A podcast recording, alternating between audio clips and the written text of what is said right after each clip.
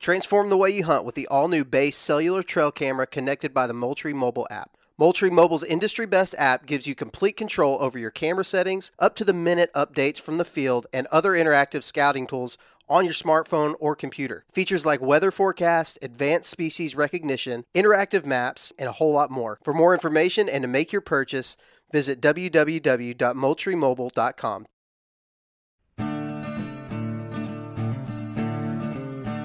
Houndsman XP Podcast Network is taking you on the journey. Your host, Master Trainer Heath Hyatt, will combine his decades of experience as a houndsman and as a professional trainer that will light the path forward and make our packs lighter on this lifelong journey to become better hunters and houndsmen. There are no shortcuts, so lace up those boots and grab a dog leash. The journey begins now.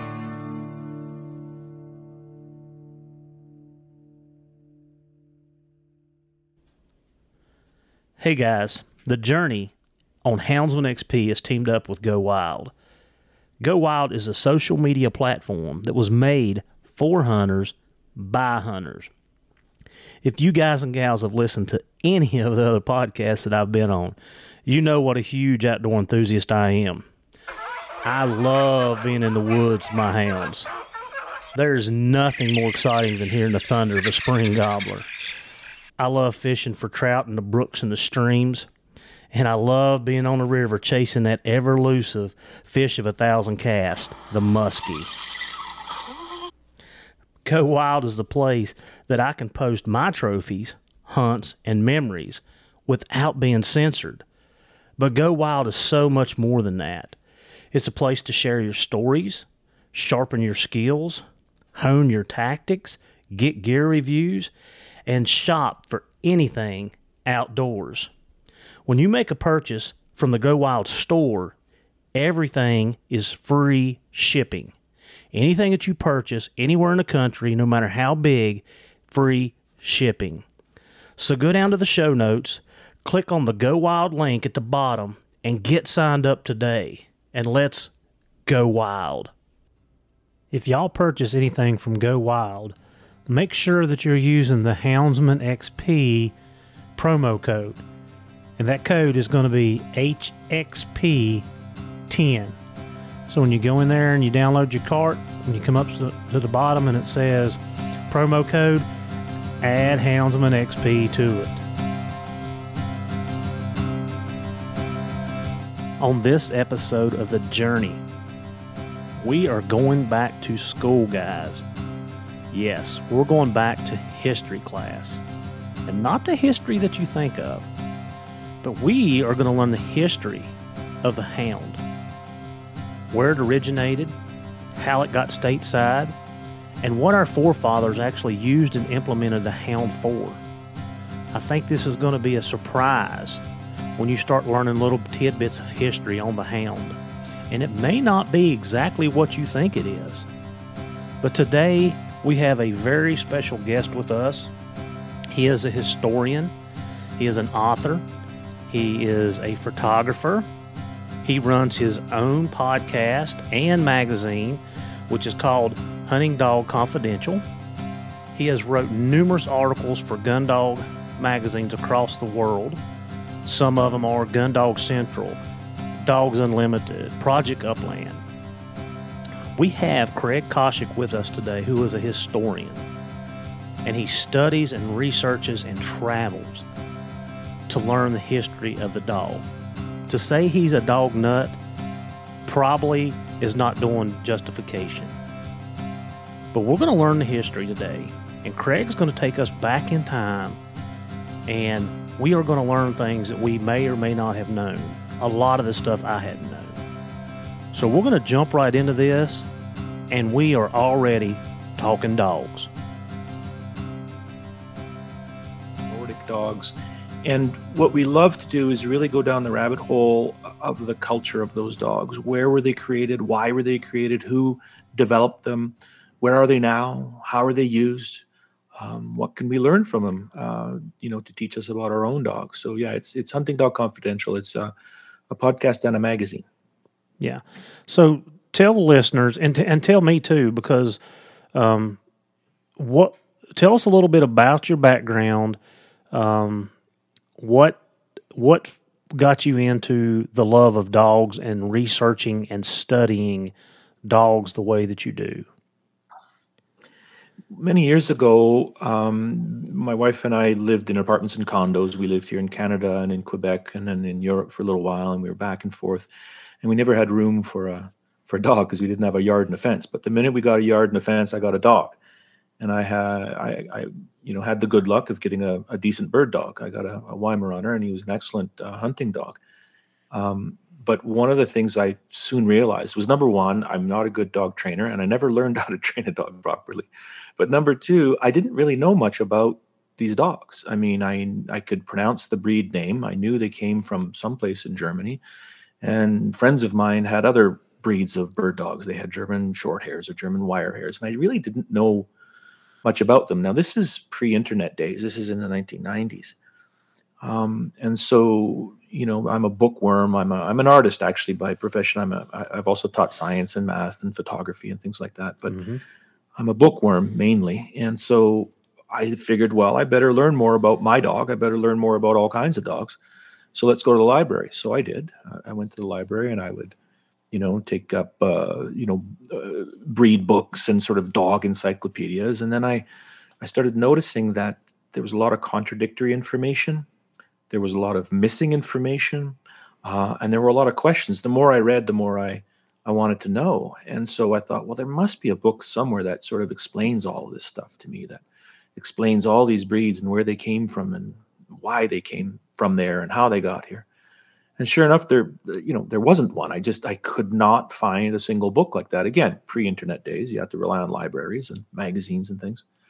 So I decided, well, I'll just write one.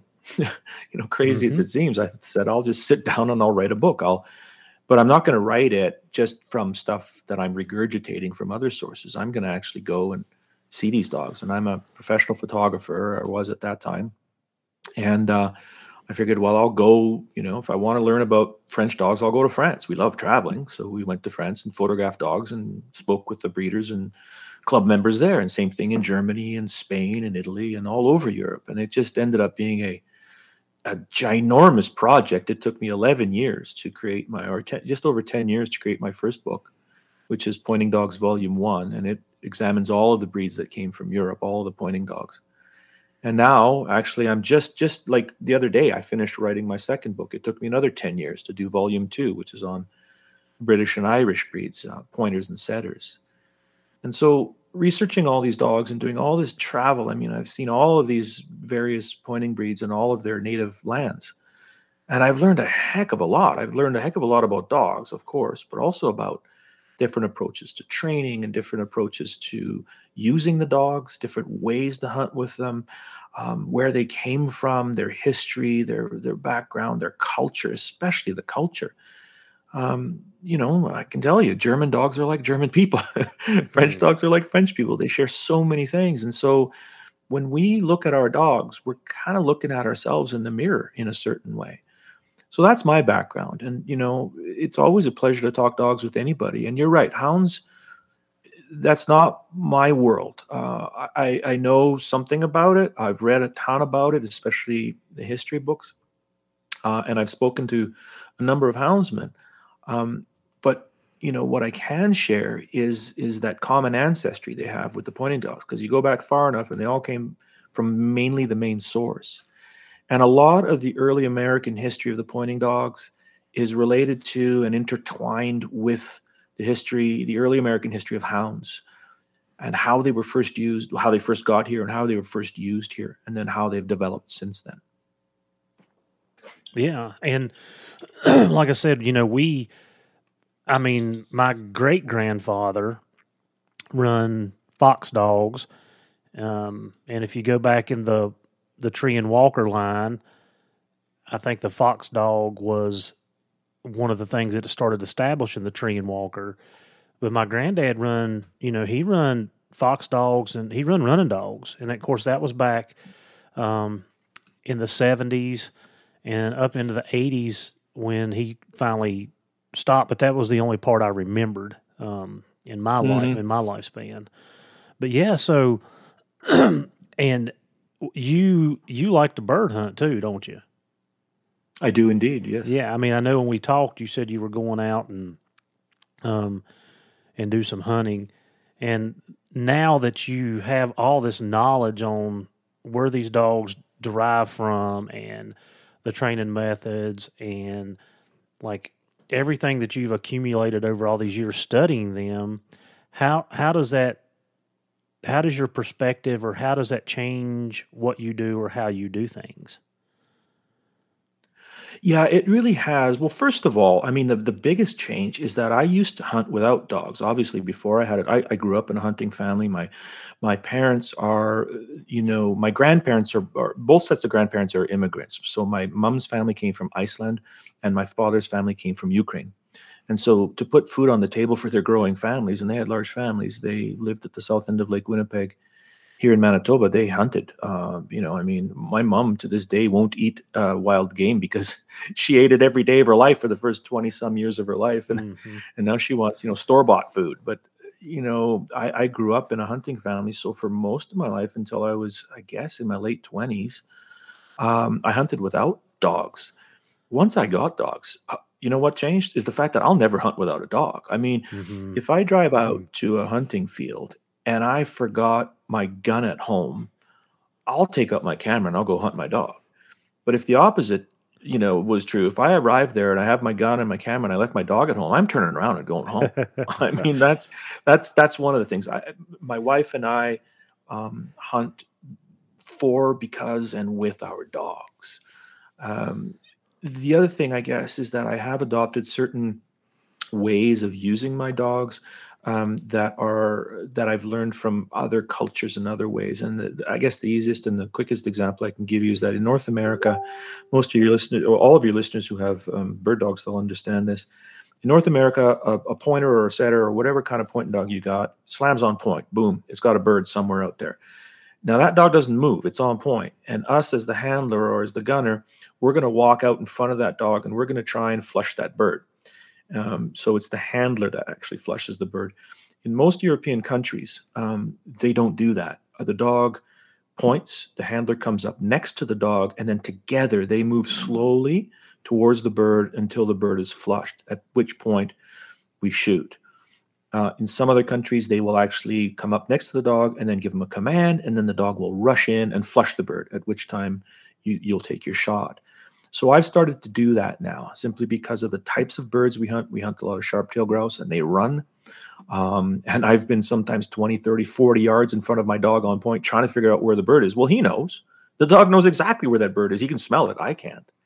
So that's one of the things I've done. Um, we've also changed the way that we um, treat and sort of um, deal with, you know, after the shot. In other words, once the bird is in hand, uh, or you know whatever we're hunting. We were hunting rabbits the other hares, uh, uh, snowshoe hares.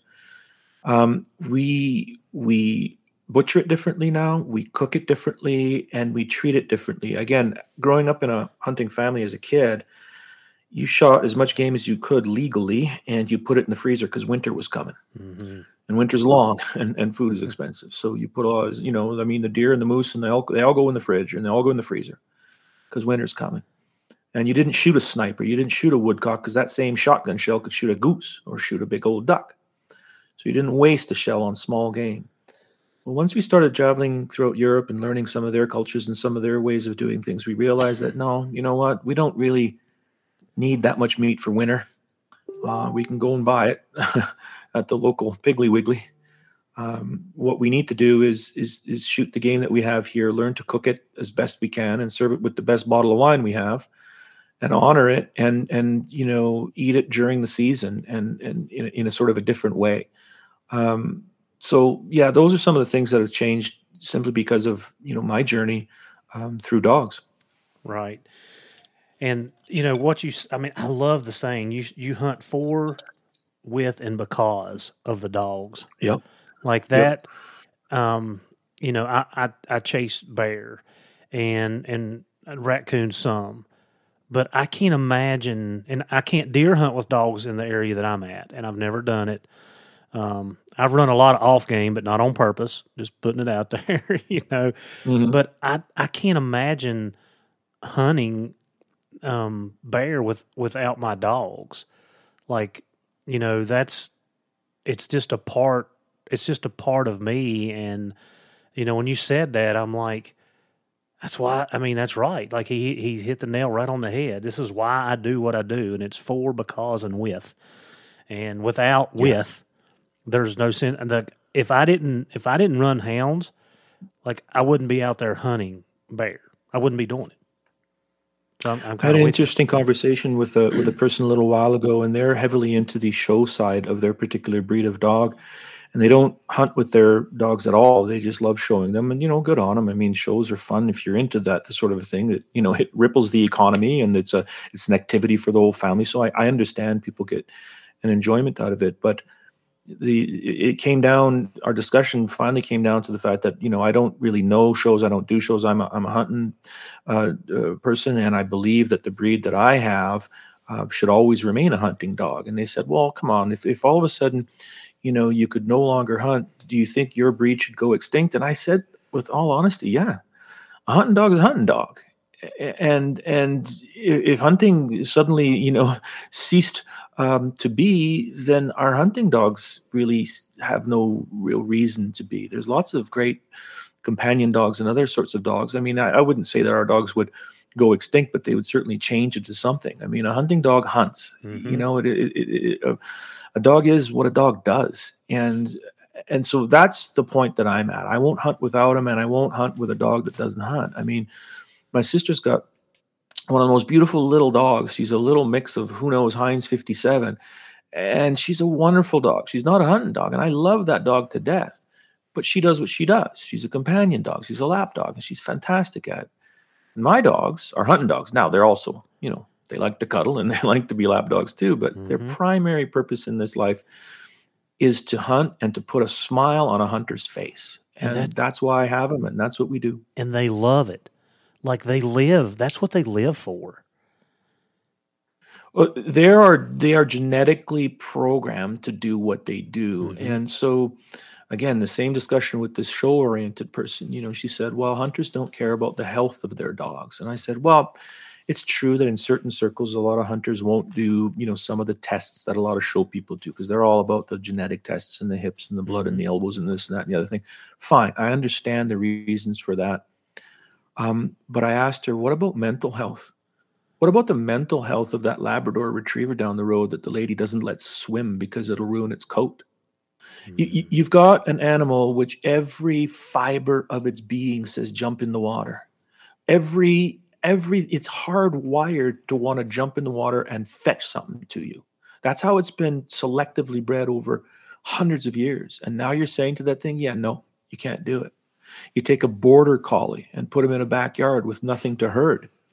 It's it's it's almost torture for these poor things, really. I mean, so and then if you breed a hunting breed long enough and it loses the instinct to hunt, you're breeding a defective version of that dog. You are breeding a dog that has a mental illness for that dog. A pointing dog that doesn't point is not healthy, is not mentally healthy.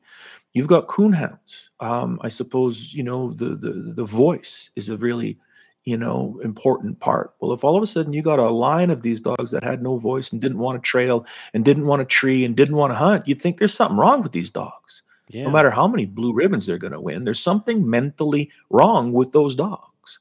yes. Um, and so, it, it really, it, it, it does come down to a certain appreciation of what are we doing with our dogs and why are we doing it? And it comes down to people who have hunting dogs who hunt get it. People who don't, don't. Yeah. Yeah, it's very true. Very true. Yeah, and I if my dogs didn't um yeah, I mean just everything you're saying is resonating with with me and who I am and what I stand for. So so Craig, what let's get into the history a little bit. Take us back and you know, educate us on on what you know. Well, let's yeah, let's let's zoom in and focus in on on on hounds. Um, uh, you know, I mean, we can go all the way back to uh, Roman times. We can go back to pre-Roman times. Um, you know, one of the examples I use is, um, uh, you know, if you've ever seen that movie called Gladiator, it's a pretty mm-hmm. good movie. It's about a Roman soldier or whatever. There's a couple of scenes in there where they they unleash dogs of war. These are big Molosser dogs, just mm-hmm. these big Mastiff type dogs, you know.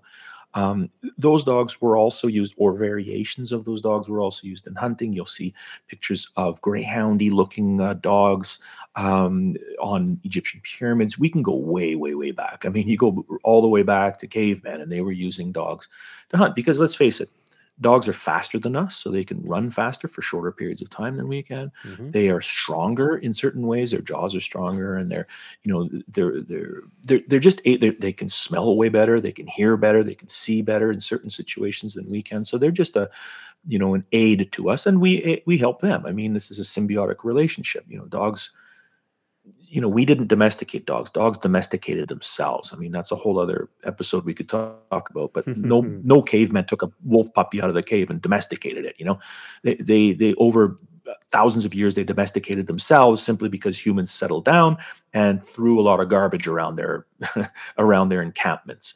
Uh, and dogs, you know, the the the, the tamer ones, the, the the braver ones, the ones that got closest, fed the best and so eventually they sort of you know evolved themselves into the domestic dog. Anyway we can we can fast forward a few thousand years. Because when we talk about hounds and if you want to get into a period of time and a and a place where if we went into a time capsule and you know space shuttle of some sort and zoomed you back to a certain period of time where the dogs kind of look like they kind of look like now and they work in the way that they work now um, that you would actually sort of recognize them would be would be 15th, uh, 16th century France and England. Now, you wouldn't be able to understand the language because English was far different at that time, but you, you would kind of get what these guys are doing with their dogs. Um, and the dogs would look very similar to what they, they look like today. And these are the hounds. The French call them running hounds. The English would call them various, you know, like harriers and beagles and things like that, or the forerunners for these dogs. They called them hounds as well. And what, what give those them that, dogs, oh, what give them that oh, name? Oh, what give them the name Hound? Like what what what was it that that dog picked up that name? The Journey on Houndsman XP has teamed up with One TDC. This dual action support for oral health and mobility in our dogs. This unique supplement is so effective that it is recommended by top veterinarian experts worldwide to maintain and improve our dog's health in four different areas their oral health, hips, joints, and muscles, skin, coat, energy, and recovery. Guys, I've been using this product for the last six months and it has been a game changer for me. If you're looking for something to help with the overall health of your dog, go to worksowell.com and give this product a try. It is highly recommended by Houndsman XP here on The Journey. So the word hound is quite old. It comes from an old German word, which comes from an old Greek word. We can go all the way back to Indo European languages. And up until about the 14th century, hound, or in Old English they would say hund, was a word they used for all domestic canines. Um, within that group of hunds or hounds, you would have dogs, especially dogs that look like mastiffs or bulldogs. Those were called dogs. Okay. So any dog running around the street was called a hound, but the one the butcher had, you called that one a dog. So dog was a subset of hounds. But everything changed by the 16th century. For some reason, hound went out of use and dog became the general term. Anything with four legs that was a dog was a dog and then you know even the french used it. Um, they just put another g on the end. They call it a dog d-o-g-g-e um, and a lot of different languages sort of adopted that word dog. And hound kind of went into decline and it only became relevant for certain types of dogs like sight hounds and running hounds and bloodhounds. Mm. so hound is used to be a general word and a dog was a specific one and it flipped meanings in the 16th century. Huh. To me, I mean, sitting there and listening to that, it, it should stand for hunter. That's what hound yes. should stand for is hunter. um, yeah, and so, but there's a really interesting. What I like about the word hound too is how um, it it changed meanings. You know, so uh, here, I'll give you a little story. So again, hound was the old English term for all dogs. Specific types of dogs in there were called dogs. So the butcher had a dog, everybody else had a hound. Then it flipped. Now everybody's got dogs, and that guy down the street, he's got a hound. You come to the US or in, in America, and in American history, um, by the time it got to America, the word hound not only had fallen out of favor, now no longer was it this word that described a whole, like every kind of dog. It was a certain kind of dog, and it was also used as a slur. It was, you know, people would be called, "Oh, you're such a dirty hound," um, and it, it took on a meaning. And in American pop culture, the meaning was it ended up meaning like a gigolo. It meant it ended up meaning like like a hound. You you could say, oh, he's a dirty hound. Well, when you call someone a dirty hound, what you're saying, you're actually saying that he's a he's a man who lives off of the um, the earnings of a woman, and that's where uh, "You Ain't Nothing But a Hound Dog" comes from. You know that Elvis mm, song. Elvis song. Mm-hmm. Yeah, it's one of the most famous songs. Actually, that was voted as the number like in the top five most important songs ever recorded in America. But did you know that Elvis Presley didn't record it first? It was actually recorded um, by a woman named Big Mama Thornton. And the reason I tell this story is because it really encapsulates what happened to the hounds in America. So we were in France and in, in England, and they were breeding different types of hounds and using them for different types of hunting. And we can get back, I'll explain exactly how they were doing it. But once it came to America, they were formed in amalgams. They were crossbred. They were changed. They were they were developed into their own local varieties. That song, that song, Hound Dog, was Big Mama Thornton who sang it first. This big African American woman. The song was written by two Jewish guys, and the guy who recorded and arranged it was Greek. So basically, that song is like a melting pot of the American culture, right? Mm. Is a Greek immigrant recording this this song written by two Jewish guys, sung by an African American woman about a hound, an old English word, which now in America means a dirty dog, a dirty guy, a guy that's not, you know, uh, on the up and up. And so I, I, just that story to me has always resonated. You know, every time I hear that song, "You ain't nothing but a hound dog," and I encourage your listeners go to YouTube, type in Big Mama Thornton, and watch her version of Hound Dog. It's it's it's quite a cool version of the song. But let's go back to France. Let's go back to France and England. All right, we're in our we're in our time machine and we're zapped back to you know 1550 and we're somewhere in France or somewhere in England, and they're running around with their dogs. And what are they doing with them? Well, they have very very formalized hunts, and all dogs, just like cultures, are divided. They're divided by geography. You've got English dogs. You've got French dogs. You've got crosses between the two that are called Anglo Francais dogs. They still exist today. They are half bred dogs. They are dogs that are um, mixes. There, there's no, there was no shame then. There's no shame now. They are absolutely sort of half breed type dogs. So they're divided by geography. Some are in France, some are in England, some are in between. They're divided by what they do. Some of them run and simply chase deer. Other ones lie in wait, and as that deer comes zipping by because he's been chased by another one, they grab the deer. Other ones are there to kill it, to seize it and pull it down, or to, to bay it, or to bark after it. They have other ones that are there just to track the deer. They have ones that are silent, ones that are that bark, that bay. And they have dogs for the rich, and they have dogs for the poor. And the dogs for the poor are the ones that they're not supposed to have, but they end up getting them anyway because they breed them to the rich man's dog. And so there were laws that you couldn't have a greyhound, like a pure greyhound. So you bred the greyhound to a collie and you got a lurcher, and that was okay. It was a poacher's dog. Mm. So all those dogs back in Europe, well, what happens when the Europeans first, you know, I mean, literally years after Columbus, you know, came over what did they do? Well, they started bringing everything over. They brought their ships over, and of course, they brought enough to eat. They probably bought some horses and some pigs, some of which are still wild and running around to this day. But they brought dogs, and some of the first dogs they ever brought over were hound dogs. They brought sight hounds. They brought lurchers. They brought long dogs. They brought mixes of them. They brought um, uh, curs. Um, they brought just basically any kind of dog that they were using. They even brought some really early sort of primitive type bird dogs over here. And so once those dogs came to America, we saw similar things play out. Geography played a role. Some of those dogs went north, some of those dogs went south. Um, the types of hunting played a role, the types of game. Some of those dogs were bred for squirrels, some of them were bred for bear, some of them were bred for coyotes and wolves out in the west. Um, and class played a role. Some of them were for rich people, some of them were for not so rich people. Washington had foxhounds. And I guarantee you, some of the poor people within a few miles of Washington's place had, you know, descendants of his of his foxhounds. You know, they got him somehow.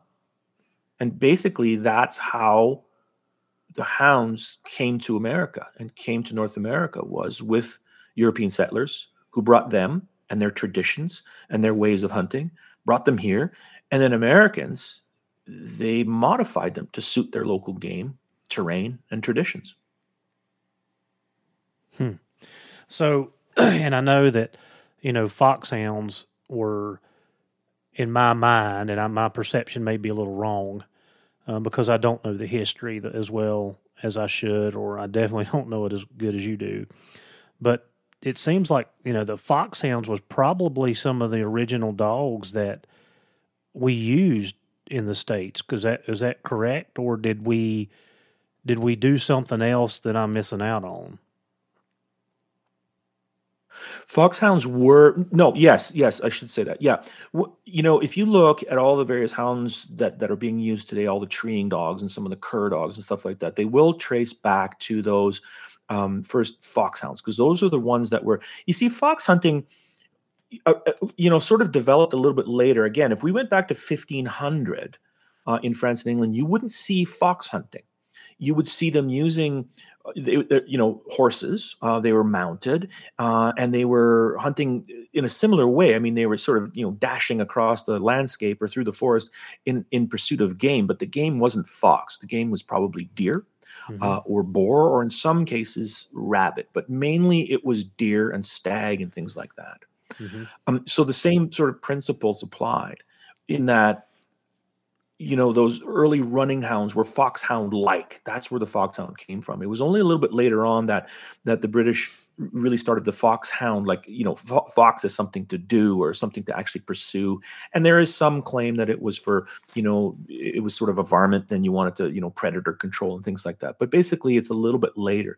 But it wasn't around the time it was it was a big deal by the time lafayette was here and uh, advising uh, washington um, it, it was sort of all the rage at that time that was the that was the main sport and it was also the sport of high society it was where you got a lot of political favors and some discussion and you know that sort of thing it was just a it was just a great chance for everybody to meet. And in fact, they didn't really kill a lot of foxes. Um, to this day, there are a lot of fox hunting in a lot of fox hunting still done, and they don't kill a lot of fox. But yes, you are correct in that most of the treeing breeds and most of the hound breeds we have in the states will trace back to those original imports. But there are older introductions of of hounds. Um, the very earliest um, Hochwalt is uh, Albert Hochwalt uh, talks about the earliest pointers in America, probably or may have come from Spain, and they would have come in Spanish America when the Spaniards were in Florida. Um, uh, we're talking the earliest, you know, we're talking the mid 1500s. Well, they came over and and you know, I mean, they wanted to they wanted to take the riches. They they came here, they were looking for the fountain of youth, and they were also looking for a whole lot of gold and silver. So they brought men and weapons and horses, and they brought dogs, and they brought big, big ass mean dogs. Uh, they brought hounds with them. Um, yes, to help them hunt. Yes, to help them, you know, protect them in the wilds, but also to really sort of dominate the locals. Uh, they came in here with some pretty massive war type dogs. And so there is speculation that some of that blood got into all of the lines of the domestic and sort of hunting dogs that we have here in North America. And so, even before Washington's time, even before that time when the Spaniards are here, and certainly in the 1600s, other dogs would have come and they would have been of the uh, of the sight hound variety, um, lurchers and long dogs, those sorts of things, dogs, stag hounds, and things like that that people would have used. Um, there's some there's some unbelievable stories, you know, in the uh, um, online in some of the archives here, um, and you know, of of these guys coming over from Europe, and you know, with a couple of packs of these stag hounds and going out west, and hunting bus, buffalo with them I mean, like actual bison and and and antelope and elk and things like that out in the west. It was it was a thing that they did. Hmm. So, do you have any history on when we started putting the more tree? And you you've referred to the cur dog a couple times. Is there yes. history? What what is the history about bringing in the treeing dog to the running dog. Do you know any of that? Yeah. So treeing is is more or less an American phenomenon. There's not a lot of treeing um, done in Europe. I mean, there is in certain areas in Scandinavia and Finland and uh, uh, Sweden or Norway. They do a type of treeing. Um, they'll use little dogs. Um, they're Spitz dogs. They kind of look like huskies or malamutes, mm-hmm. sort of mm-hmm. small, racy malamutes. Mm-hmm. And those dogs will tree. Uh, but what they do is they tree birds. They'll tree black grouse and capercaillie and it's very similar i mean you know you're walking around with your gun um, these cases with a gun and, and the dog you let a dog out and they're typically hunted alone uh, with one hunter and you let them out and they just run off. And when they find game which could range i mean sometimes it's an elk or what they call an elk it's a moose. We call it a moose.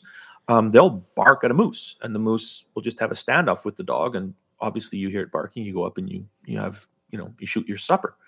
Well the the treeing part of that is for capercaillie and black grouse which are very territorial birds and those birds will stand their ground until that dog gets a little bit too close and it's barking its face off, and then they'll just hop into a tree. So, so there was some treeing, but again, in in the classic traditional French and, and English hunting with packs of dogs and and and you know sniffing out the one particular stag you want to um, have, the treeing wasn't the big thing. That became a North American thing, and mainly because of the raccoon which didn't exist, which they, they didn't have in Europe. They didn't have beasts like raccoons that would go into a tree or you know mountain lions. Mm-hmm. So most of the early coon dogs were foxhounds imported from Europe and, and mixed with other hound blood, uh, uh, with other you know types of hounds. Mm-hmm. Um, but the, those types of dogs often had trouble finding raccoons when they went up to trees. You know, so you get this dog from Europe. It comes from you know 50 generations of dogs that have hunted boar and rabbit and deer and all of a sudden it's hunting something and it climbs up into a tree well it doesn't necessarily have the reflexes or the instinct to, to look up and figure mm-hmm. uh, or maybe it does but it, you know it didn't know what to do so breeders here they started selectively developing and and um,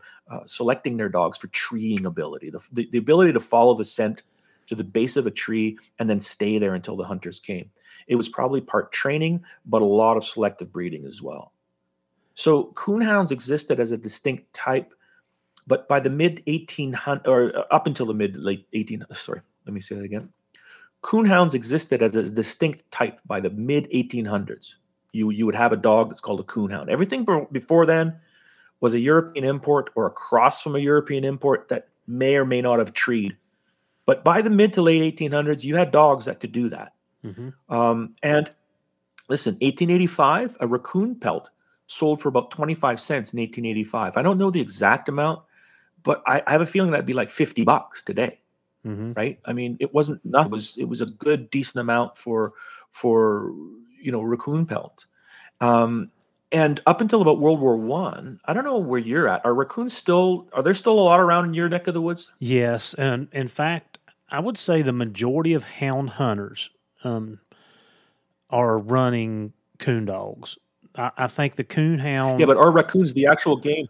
But the actual game that they're running, raccoons themselves, is yes. the population of raccoons still Ye- very high? Yes, that is. And, you know, when it, um, so back in the 90s, the, the mid to late 90s, we we kept all of our furs and we we took those to the trading post or I did and that's how I got the money to to feed my dogs throughout the year is right. selling selling the furs to to the guys at the market. Um, and back then, I mean, a good a good pelt would bring you anywhere from fifteen to twenty dollars. Um, now, Right. and I have I haven't done this in years, so I may be misspeaking, but from my knowledge, like the coon hides and stuff are are way down, and people aren't fooling with it like they used to. But yes, the coon population, especially in west, you know, I'm in the western part of Virginia, um, is really good. And then I know the guys out, you know, like in Indiana and Illinois and Missouri and Ohio, like they have, they've always had a good coon population. Yeah, uh, you know, for the hounds, I think one of the things that got them up and running was the fact that coon populations were huge, and you know, it probably ensures their survival to this day. There's still a lot of them around. They so the dogs still have a use. You can still, even though the price of furs is down a bit, you can still at least cover some of your costs. I mean, up till about the First World War. Um, there were even efforts to poison uh, raccoons because there were just so many of them. They were destroying crops in certain areas. And in the 1920s and 30s, and I think it was in response to that overpopulation to encourage people to to hunt more coons, um, there was a raccoon fur coat fashion trend that was started. Um, you know, all in the 1920s and all the way up to the the Great Depression, you could just think of like these old movies, like an old football movie or something. You know what I mean? You go to the old football game dressed the head to toe in a raccoon coat Mhm. it was it was sort of a, a, a trend back then and so you know hunters sold the pelts but also they were a staple uh, protein in some of the diets in some of the people in the region. People ate a lot of raccoon. Now again they brought dogs that had never hunted raccoon. In fact they didn't really hunt you know animals that ran up trees. Mhm. um, but they used those properties. They, they used those those talents and those capabilities that had been selectively bred into those dogs over hundred of, hundreds of years and then developed them for their own their own needs in in the us Yeah. So then can you break down when the breeds so there's six different well, they've added the leopard cur into the hound um, registry for UKC. Um, the the six breeds of hounds, which you you know, you're looking at your your black and tan, your red bone, your walker, your English, your blue tick, um, and then your then your Plott dog. Um, do you do you know when that started breaking breaking up and having the separate breeds itself? Well, yeah. I mean, first of all, we have to go back to you know understanding what a breed is. Um, up until about 1880, 1890, and even in the early um, uh, part of the you know 20th century, the word breed and str- the words breed, strain, type, line were interchangeable. You know, you would hear guys talking about, oh, so and so's breed of setter and Mister So and so's breed of pointer. You know, or or or a line or a strain, they would interchange those words. But it was only when breed registries, um, like the UKC or the AKC or the FDSB, the American Field, various organizations got together and said, okay, right, a, a breed of a dog is a, a specific group of dogs that share these particular traits and have an official name and they have an official breed standard and they breed true. In other words you know we don't cross them with other breeds. So all of the different you know um, uh, hound breeds in the states probably started um, as what we would call a land race. Now a land race again that was another one of those words that people would mix up. They would call it a race or a breed or a type or a strain or a line. And it meant basically the same thing. It just meant this kind of dog. And earlier i was saying that dogs and hunting cultures are divided by geography by class structure by time uh, by traditions. Well they're also divided sort of by official standards and official sort of reasoning that this is my dog and this is the type of dog I have and I can no longer breed to that type otherwise I'll have a mutt. But that didn't really come in until the like I say the 1880s 1890s in in the US prior to that they were called land races or they would have been a land race now what is a land race a land race is simply a group of dogs that develop in a certain area and breed more or less true, not because people want them to breed true, need them to breed true, or some registry says they must be bred true. They do it because the next town over is 50 miles, and most people don't go more than 10 in their life. Because they are isolated geographically from each other. So there were probably types of hounds developed in one. Do you call a valley a holler where you're at? What do you call a valley? yeah, we call it. Do you? Yeah, that's that Appalachian American slang. It's a holler. yeah. A holler. Okay. Yeah. So, but you can imagine, you know, you've got 50 families over a, you know, or, or 500 people or 1,000 people living over a 50 mile area in one holler. And the next holler is way over the other side of that mountain. And, and rarely do people ever go there. So the dogs you have in one holler are going to develop in their own way. And the, and the dogs three hollers mm-hmm. over are going to develop in their own way simply because when you have a really good bitch and you want to find a good dog to put on her, well, where are you going? You're going next door. You're going down the road. You're going maybe to the next village. You're not going two hollers over to, to actually get it. So these land races developed. So even before we had official breed standards, even before we had breed clubs and you know and, and official names, those quote unquote breeds of dogs existed. And the bigger ones, that you know, and, and I'm sure there are a lot of them that are lost um, there is the July Hound.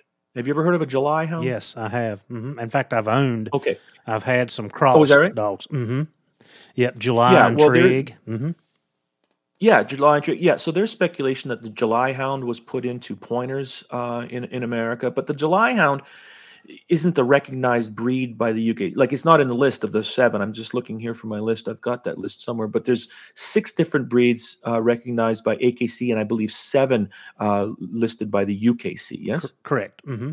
Yep. Yeah, and I don't think the July Hound is in there. No. Um, mm-hmm. but. Th- you know, and, and the July Hound, why is it a July Hound? Because the guy got it in July, you know, and it became a really, it was a really fast foxhound, probably from Ireland, and and you know, there's a whole story. There's a there's a plaque up uh, somewhere in I guess in Georgia, some town in Georgia has a plaque up to the to the. Uh, someone will correct us on that of the July Hound.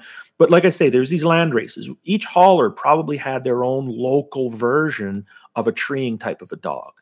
Um, and once standards came in, and once these clubs came in, and once official names and groups got together to officially, you know, rubber stamp their breed. This is what it is. This is what it looks like. Here's what it's supposed to do. Bingo, we've got a breed they ended up with six or seven of them. I guarantee you there was 20 of them, but mm-hmm. some of them just didn't make it. In fact, there probably still are some. If you go into some of the deepest hollers in your neck of the woods or somewhere around there, you'll probably find land races of dogs.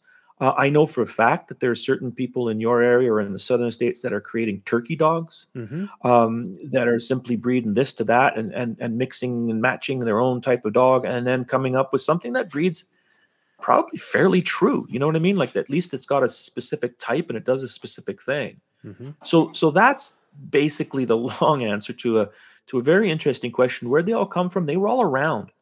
It was the system that developed after them. The system didn't develop them. The system identified them, some of them, but didn't identify others that have probably gone the way of the dodo. Some are probably gone, some are probably still out there. You could probably still find some of these really, really old strains that never quite made it to the status of breed. Hmm. Yeah, and I, I would say that in some secluded areas that you're exactly right. Now that I think about it in that context, so when I first did my first book, I was, you know, doing the history of the pointer, right? and everybody when you anything you read on the history of the pointer you're going to come back to a point where it says it comes from the old spanish pointer which is now extinct. So that's what i would always read the old spanish pointer now extinct. And you would occasionally hear about the old spanish double nosed pointer which is now extinct. Double nosed pointer and always had which is now extinct in its name or in the in the description. Well so i was writing my first book and i wrote a chapter on the old spanish pointer and i was almost finished until i this is now the internet's fired up and I'm doing some research and I'm talking to folks that I know in Spain and everything. And they said, Have you heard of this guy? His name is uh, Carlos. Have you heard about this guy? He's uh, he's a specialist in the old Spanish breeds. Uh, here's some pictures of his dogs. And they sent me these pictures. And lo and behold, it was an old Spanish pointer, a double nosed pointer. Its nose is like a the end of a double barrel shotgun, mm-hmm. like it had a cleft nose. And what he did was the breed was uh, you know quote unquote extinct but he did his his thesis for his doctorate he was a veterinary student and he did a thesis and what he did is he went to all the old hillside towns in all northern Spain. He went into all the valleys and all the hills and looked for some of these old dogs. And sure enough, he found them. He found this extinct dog. He found a number of them and he found more and more and he bred them together and he started selectively breeding them and he resuscitated that old forgotten breed. He's bred over 3,000 of these dogs over the last 20 years. He, he reinvigorated or revived this entire breed of dog simply by going into the old hills and finding these old little villages and the two or three dogs that are here and the four or five that are over there. You could probably do that in the States. If some veterinary students out there listening, there's uh-huh. a project for There- you. Yeah, there you go. So let's get into the big game side of it a little bit. What Yep. what do you have on that? Well, again, so, so I'm just gonna uh, just give me two seconds here. I just want to because I have a really great story about a guy um, that went to the states here. Uh, Is yeah, here we go. Okay, okay. So so big game hunting again. You, you know, you, got to go from the east coast further west, right? So all of these dogs that are arriving from Europe, the majority of them, the vast majority, especially in the early days, are coming onto the east coast. So they're, you know, arriving in anywhere from, you know, New York to Florida, all, all along the coast, and they're moving inland. And what are they finding inland? Well, they're finding coons, they're finding squirrels, they're finding uh, possum, uh, they're finding bear. Yeah, they're finding some deer, but it's all heavily forested areas. There's the old story that, you know, back in the day, a squirrel could, uh, you know, go from, let's say, Maryland all the way down to Virginia um, or Maine to Virginia and never touch the ground because he could go from one tree to the next. You know what I mean? It was that heavily forested, Yep. right? Um, and so these dogs come and they become forest specialists. They become treeing specialists. They become dogs that are used for whatever they're locally hunting. Well, as America expanded out west, well, all of a sudden, different hunting opportunities are coming out or coming up. You know, you've got these opportunities now to hunt, well, bison, antelope, elk, deer, different mule deer um, you know, different type of game is presenting different types of opportunities. And while you've got this strain of dogs, you know, used to hunting coons at night and treeing them, well, there ain't no trees out there. What are they going to do with them, right? You've got to now come up with different types of dogs. So more imports probably followed, and more hybrids and more mixing. And these are where lurchers and long dogs come in. And so a lurcher is a sight hound, like a like a greyhound, bred to almost anything else, um, some sort of a terrier or some sort of a collie and then you've got a, a lurcher. A long dog is when you've got two sight hounds. You've got a greyhound mixed with a Saluki. Um, you, you've you know uh, you've got an Afghan hound and uh, another you know uh, uh, type of a gaze hound, right? A, Mhm. a, a Borzoi or something, and those are called long dogs. And there's a, a, a- fabulous story about a guy named George Gore. He came in from Ireland in 1854. He brought what he called stag hounds. So a stag hound back then would have been a, a larger type of a greyhound with a, a shaggy coat, right? So Gore of Ireland brought 14 stag hounds and three dozen greyhounds. And he went to what would be today near Miles City, Montana. It's in eastern Montana. hmm And legendary frontiersman Jim Bridger guided the hunting party, and they shot or they took with those dogs buffalo, deer, antelopes, and other animals. I mean, uh, Custer had his own uh, long dogs and lurchers. He had uh, greyhounds and staghounds. Uh, his wife Libby said that the, those dogs used to share the tent with uh, him and or with her and, and Custer. Um, but by you know the early or the mid 1800s, it was military men. You know, all these guys that are going out pushing the frontier, right? Sort of, you know, explorers Lewis and Clark had their dogs with them. But really it was, you know, these generals and sergeants and colonels that were going out, you know, to Fort Dodge or Fort this and Fort that. They would have had dogs with them. And the dogs they would have taken with them would have been dogs that were ideally suited for the type of um, the type of game that they had. So here's another quote that I have. In 1869 a quote from uh, one of these fellows says everyone here at fort sill in present-day oklahoma owns dogs. Staghounds wolfhounds and rabbit hounds. That's uh, wilbur sturtevant nye. Um, uh, yeah and here's another one. The fort was home to the kiowa comanche agency. The post interpreter's name was horace p. Jones kept staghounds as a means of entertainment on sunday afternoons Traveling by wagon or horseback, soldiers, their women, and other post spectators would follow Jones onto the prairie to watch the hounds pursue deer, jackrabbits, coyotes, and wolves. Hmm. Nye described Jones as being a wildly, widely recognized figure with his staghounds. Huh. Do you have any history on Montague Stevens? Probably, but I don't have it at hand. Right. Yeah. So he was in the late. He was in the late 1800s, and um, he actually wrote a book called Meet Mr. Grizzly. Um, mm. He was so far ahead of his time with the scenting abilities of the, and he used he run bloodhounds, and now oh, like, yeah. in the hunting world now, um, you know nobody. I'm not gonna say nobody. The majority of people, you know, they run one of the six breeds or or seven breeds if you want to put in the leopard cur, and or mixed up between one of the six breeds is what most people run. Um, the bloodhound is not a very common hound that you see people actually hunting with um, today, which is so um, like from from then from like I said the late 1800s to now, like it's so much different than than the way they did things. But um, yeah, that's a that's a really good book, and there's there's some good information on him. But yeah, so I mean we've we've brought these dogs and, and what you're telling me, especially back then, a lot of those dog those stag hounds were still sight hounds.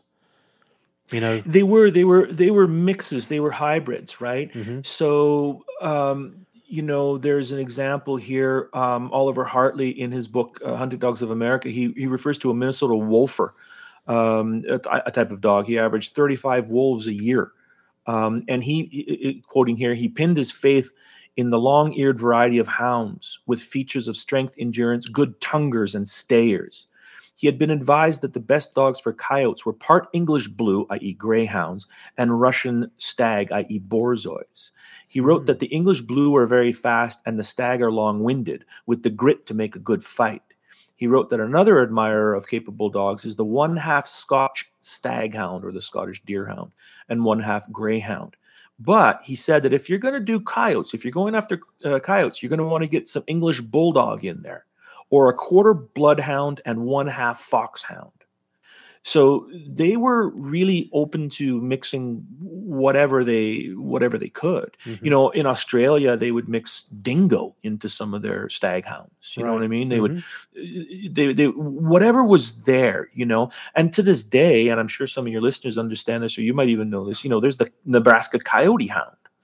Um, you know about this one? Huh? Well, no, but we have one of our guys, um, Seth Hall, out in um, out west. Now he is a sight hound fanatic, but go ahead because he's going to love this. well, so the so there's one a record of a Nebraska coyote hound. Now I say coyote. I know some people say coyote hound. Um, 29 inches at the 29 and a half inches at the shoulder and weighing 90 pounds. American coyote houndmen. Um, were, you know, they they created this by breeding one good one to the other, and so every year um, there's there's a number of them around the country, but the largest one of these sales and races they have a they have a sighthound sale and race or a coyote dog uh, is in a place called Holdrege, Nebraska. Every fall around the first weekend in October, you can go there and see as many as 400 staghounds, and uh, of that 400, about 98% of them are for sale. So yeah, the Nebraska Coyote Hound or the American Staghound, and these are dogs that have been specifically bred and selected um, you know, to go after the game that's there. But really, I mean, no matter what the breed is, no matter what the type of hound we're talking about here in America, they were developed by people to solve a problem, to solve or to, to help them solve a problem. In other mm-hmm. words, there's that thing over there that I want, either to sell its fur or in my belly or both. Mm-hmm. How do I go and get it? Um, you know, also um, i might need it to protect me. I might need it for predator control as well. I mean you know there was a lot of recreational hunting going on. Officers and wealthy foreign sportsmen you know they were they were you know watching these dogs doing they were having contests and everything. But as settlers and ranchers you know, moved into the great plains their their cattle their hogs their sheep listen the, the wolves and the coyotes and the bobcats and mountain lions were after them as well. So they needed dogs to to not only you know for sport and for fun, but they needed them to to help them protect their livestock and to kill those predators.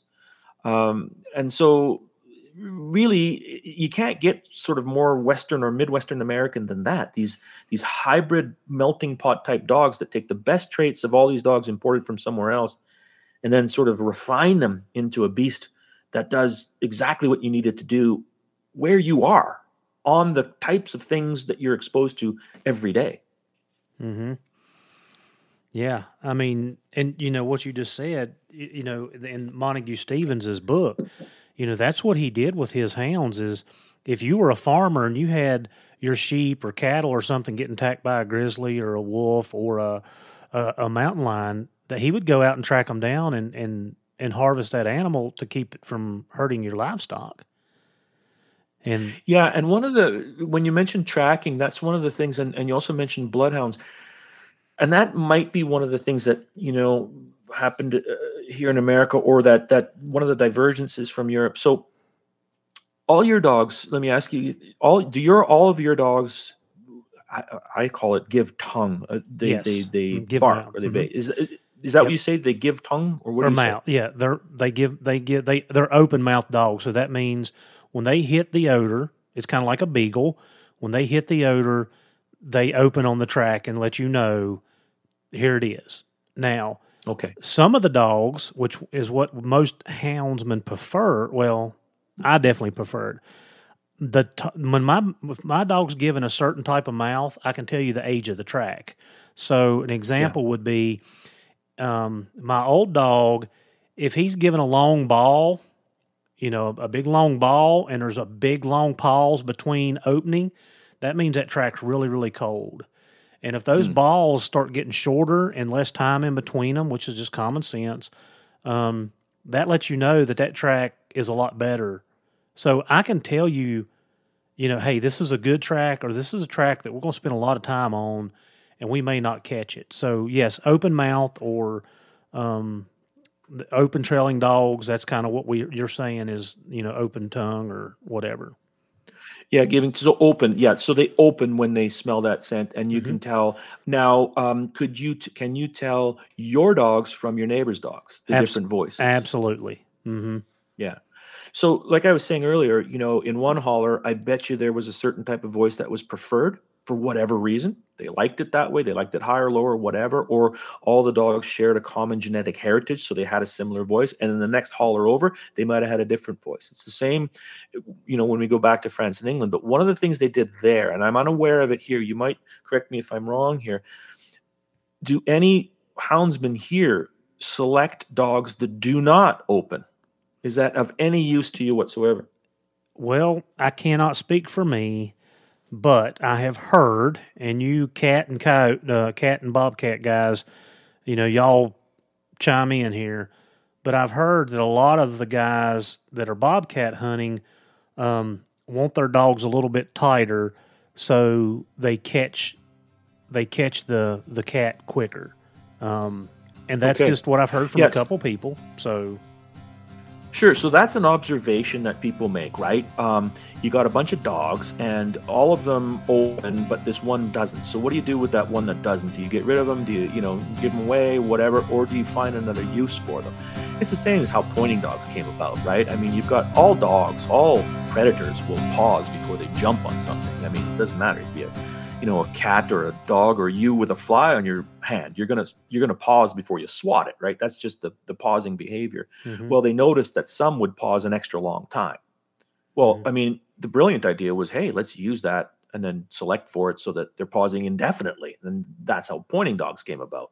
Well when you're observing a bunch of hounds and 99 of them open but one doesn't well what do you do with the one who doesn't? Well what the french did and English did, and others, the Germans too, a lot of in Europe, they, they do have a use for it. And in fact, those dogs are the ones that became the ancestors of all pointing dogs, uh, short haired pointing dogs. So there's these dogs called leash hounds, L E A S H, like a leash, um, because they were they were hunted on leash. And leash dogs, what they were, were specifically selected from a pack of hound dogs. Mm-hmm. And they were specifically selected because they didn't open up, because they were quiet. Now, why would you want a quiet hound? Well, your king is out there again. This is rich people. Your prince is out there, and there's a lot of deer, and they're the only ones that have the right to get on horseback and and mm-hmm. chase deer. and they're in the forest and there's hundreds of deer, thousands of deer around, and they have the right to go anywhere they want. So it's not actually that difficult for them to, and they got packs of hounds. They've got all kinds of huntsmen helping them out. So it's not actually that difficult to get a deer, any deer. If they were hungry, they could get a deer in 10 minutes. So it wasn't about getting a deer, it was about getting the deer. They had guys out there all year round looking at the stags and they would classify them just like we do today with scores of their antlers. You know, I got an X number of point deer. Well, they would choose one particular stag, and then one day they'd come and they'd go, "Okay, Mr. Prince, Mr. King, whoever you are, we found the deer, or we've we've we've identified a deer. He's he's bigger than the one your neighbor got. If you get him, you got bragging rights for the rest of the year." And so they'd sort of go, "Okay, let's go get that one specific deer." Well, how are you going to get one specific deer? Well, you would use the dog that doesn't open. He's got an outstanding nose, just like all the dogs in his pack and he can track, just like you were saying. He can go on a cold track, he can go on a hot track, but he's on a leash. And now what you do is you send one guy with that one dog to trace that one deer, and you find where he's bedding. And in order to find where he's bedded down, well, you better be real quiet and you better be real, you know, soft and gentle on your approach to that deer. So it took a, a well-trained deer or well-trained dog with a really good trainer to do that. And that was called a leash hound. And those leash hounds would go all the way and find that stag where he's bedded down. And then they would back away slowly and come back to the camp and go, okay, I know where he's at. Now let's round up the posse. let's get the big old hound dogs. Let's get the the, the ones that are going to open. Let's get the, the the you know the the dogs that are going to run it down and go after that one stag. And so eventually, leash dogs became their own thing. They would breed leash dogs to other leash dogs, and they became their own thing. Hmm. And you know what those leash dogs did? Once they were on that end of that trail and they saw or smelled, probably didn't see it, they would smell it, bedded down, they would stop and point it. So there's that long pause. So now you're selecting dogs to have an extraordinary nose. You're selecting dogs to be quiet. You don't want a pointing dog to bark. And you're selecting dogs that have a long pause. So eventually, that hound, the leash dog, became the pointer over hundreds and hundreds of years.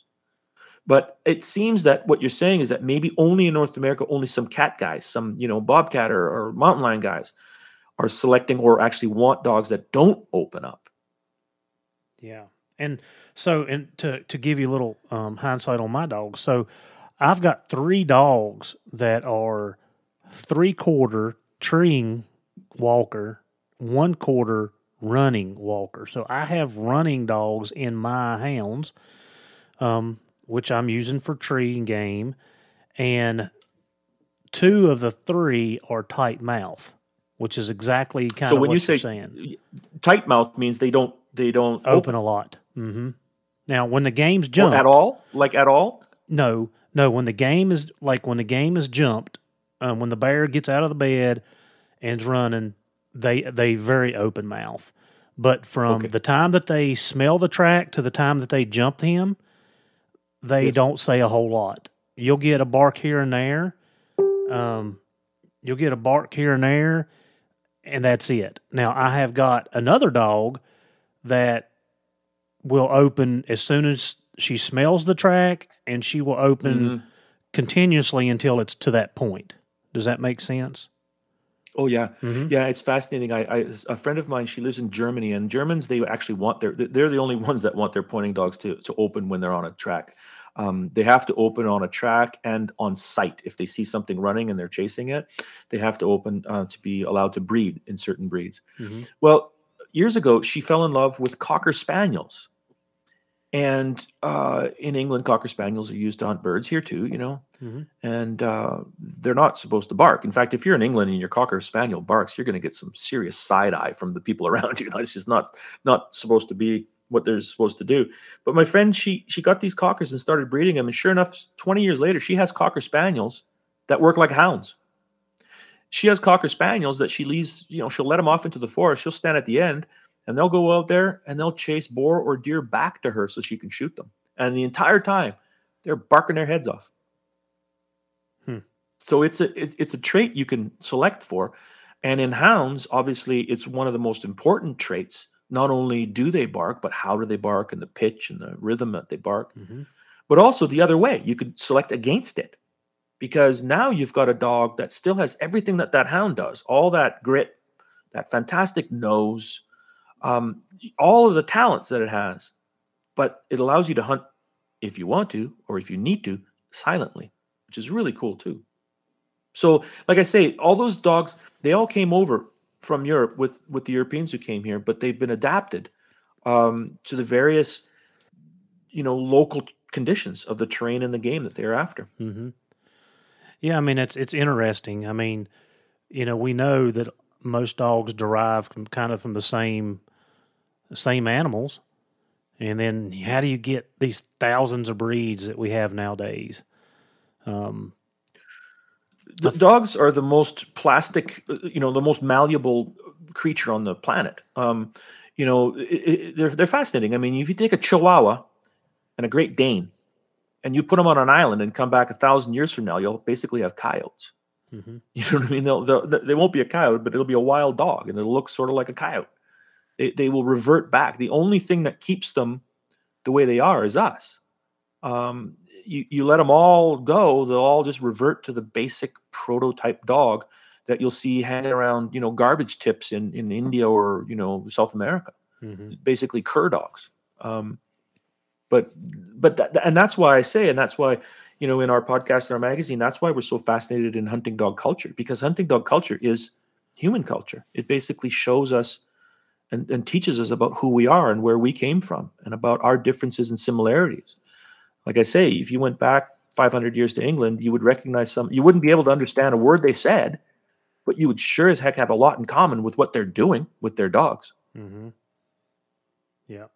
Well, well, Greg, I, Greg, I, I appreciate your time, and I know the listeners are going to be picking up all kinds of information from what you've told us.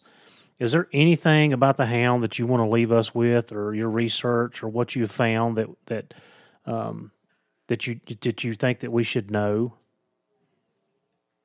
Yeah, I think that you should know that you should be proud of your dogs and you should be proud of what you've done, what the houndsmen and women of you know North America, I should say, have done with their dogs. Um, it, it's always curious to me, again, you know, who specializes in pointing dogs, that America has never developed its own pointing dog. Um, we have some of the best pointing dogs in the world. I mean, Americans breed the best pointers and setters in the world. Yet they don't. There's no such thing as an American setter or an American pointer officially. Mhm, right. They do exist. I mean, it, you know, for all intents and purposes, they've been bred here for so long that they are American. But we still call them English setters and Irish setters and Gordon setters, and we still, you know, call German short hairs and German wire hairs. We still call them by those names. We've never North Americans have never developed their own brand or their own specific named pointing dog, but they have with the hounds.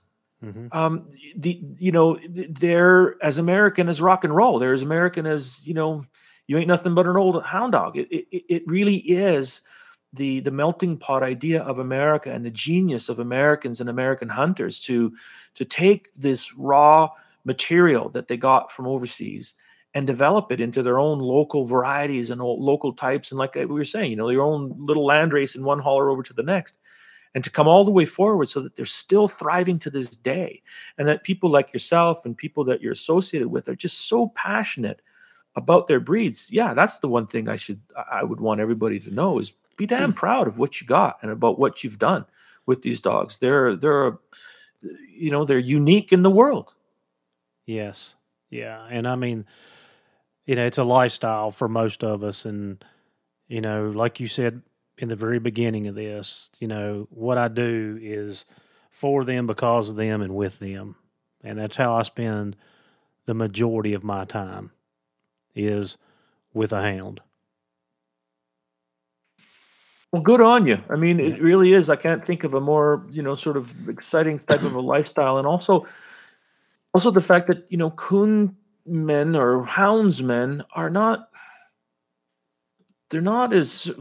It's it's almost like this this like a hidden treasure in a way. You know what I mean? Like, it, it, I speak to some people in France. They have these really cool French hunting breeds or pointing breeds that nobody's ever heard about, and I'm like, do you guys not realize what you have in your hands? Do you not realize just how precious this treasure you have in your hands really is? Because they're very unassuming people and they just oh yeah this is my dog and we love him we do this and that and i find houndsmen to be the same way you know what i mean? Like they're just they're happy with what they do they stick to their own kind they're sort of doing their own thing they're not out there blowing their own horn um, which is cool which is you know because you don't want people in your face you know bragging to you and doing all sorts of things but sometimes i just kind of want to remind them that what they have is absolutely precious. What they have is again it's unique it's just something that's super cool. And I, I really hope that they appreciate it for what it is and, and to give themselves credit for what they've done with these breeds and with these dogs. Yeah. and to carry it on from, you know, as long as, you know, as history has, you've, you've followed it back into history. That's, that is quite the, uh, the achievement or the feat that we've actually been able to do that. Oh, you've done it and improved on them and created your own kind. I mean, really, yeah, it doesn't get any better than that. Yeah. All right, Craig, for the for us on Houndsman XP and the journey, the we leave every episode with thank you for helping us teach, train, and learn, and definitely learn about the history um, of the dog and the hound and where it come from. So thank you. It's been my pleasure. Thank you very much.